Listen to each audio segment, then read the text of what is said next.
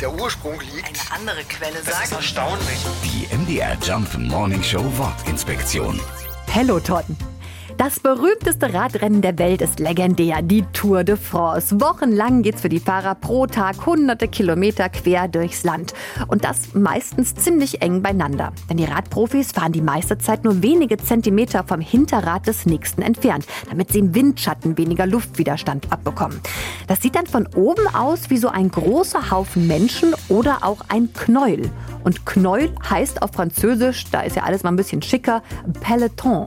Eingedeutscht sprechen das dann unsere Sportkommentatoren oft einfach Peloton aus. Aber Knäuel bleibt Knäuel. Die MDR Jump Morning Show Wortinspektion. Jeden Morgen um 6.20 Uhr und 8.20 Uhr und jederzeit in der ARD Audiothek.